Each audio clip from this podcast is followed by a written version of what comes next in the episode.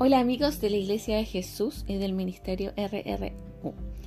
El devocional de hoy está en Lucas 8, versículo 1. Dice, mujeres que servían a Jesús. Poco después Jesús comenzó a recorrer las ciudades y aldeas, proclamando y anunciando las buenas nuevas, o sea, las del Evangelio, del reino de Dios. Con él iban los doce discípulos y también algunas mujeres que habían sido sanadas de espíritus malos y de enfermedades. María, llamada Magdalena, de la que habían salido siete demonios, Juana, mujer de Chuza, mayordomo de Herodes, Susana y muchas otras que de sus bienes personales contribuían al sostenimiento de ellos. Hace algunos días les decía yo que, el que al que mucho se le perdona, mucho ama. En esta oportunidad veíamos en este pasaje una gran verdad. Muchas veces nosotros pensamos y podemos decir, em, bueno, pero ¿por qué Dios no envía y sostiene directamente la iglesia? Eh, el otro día hablamos y nuestra hermana Valentina nos compartió eh, una predicación acerca de los, las ofrendas y los diezmos, las ofrendas comprometidas y todo tipo de nombre que existe dentro de llámesele como quiera, pero todas las contribuciones que, que la iglesia pueda recibir para su sostenimiento y para el sostenimiento de aquellos que sirven, aquellos que están ministrando. Y, y, muchas veces podemos pensar o decir, bueno, ¿y por qué Dios no lo hace mejor? y envía, qué sé yo, sobrenaturalmente, mágicamente, milagrosamente, porque Él lo puede hacer, ¿cierto? Sí puede. Eh, las cantidades de dinero, qué sé yo, y de hecho Dios sí se mueve así. Pero Él usa personas. Y vamos a darnos cuenta aquí mismo que Jesús, siendo el Hijo de Dios, siendo Dios mismo, ¿saben que Su ministerio lo sostenía mujeres.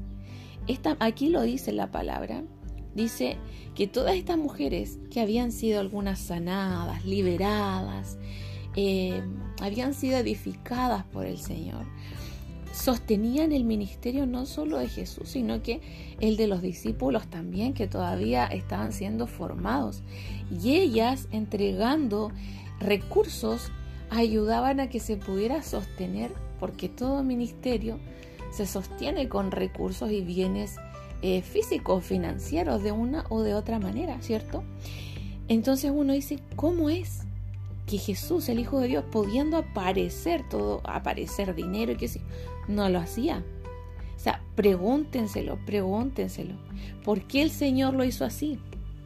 Si Jesús, si Jesús, que era el Hijo de Dios, era sostenido de esta forma, ¿cuánto más? ¿Cuánto más nosotros? que, somos la iglesia actual, cuánto más la iglesia actual que claramente no, no tiene el nivel de ni la santidad ni el poder, no nos vamos a comparar nosotros con el Señor, con Cristo. Pero cuánto más nosotros, que Jesús pudiendo hacerlo, Él decidió no hacerlo. Encontró y el Señor tiene como estrategia a su propia iglesia porque en esto nos prueba, en esto nos enseña, en esto del dar, de, comprometernos con la obra del Señor, nos moldea. Y noten que estas mujeres estaban agradecidas porque Jesús las había sanado. Y yo te pregunto a ti, tú estás agradecida, tú estás agradecido, el Señor te ha sanado, el Señor te escogió, te ha rescatado.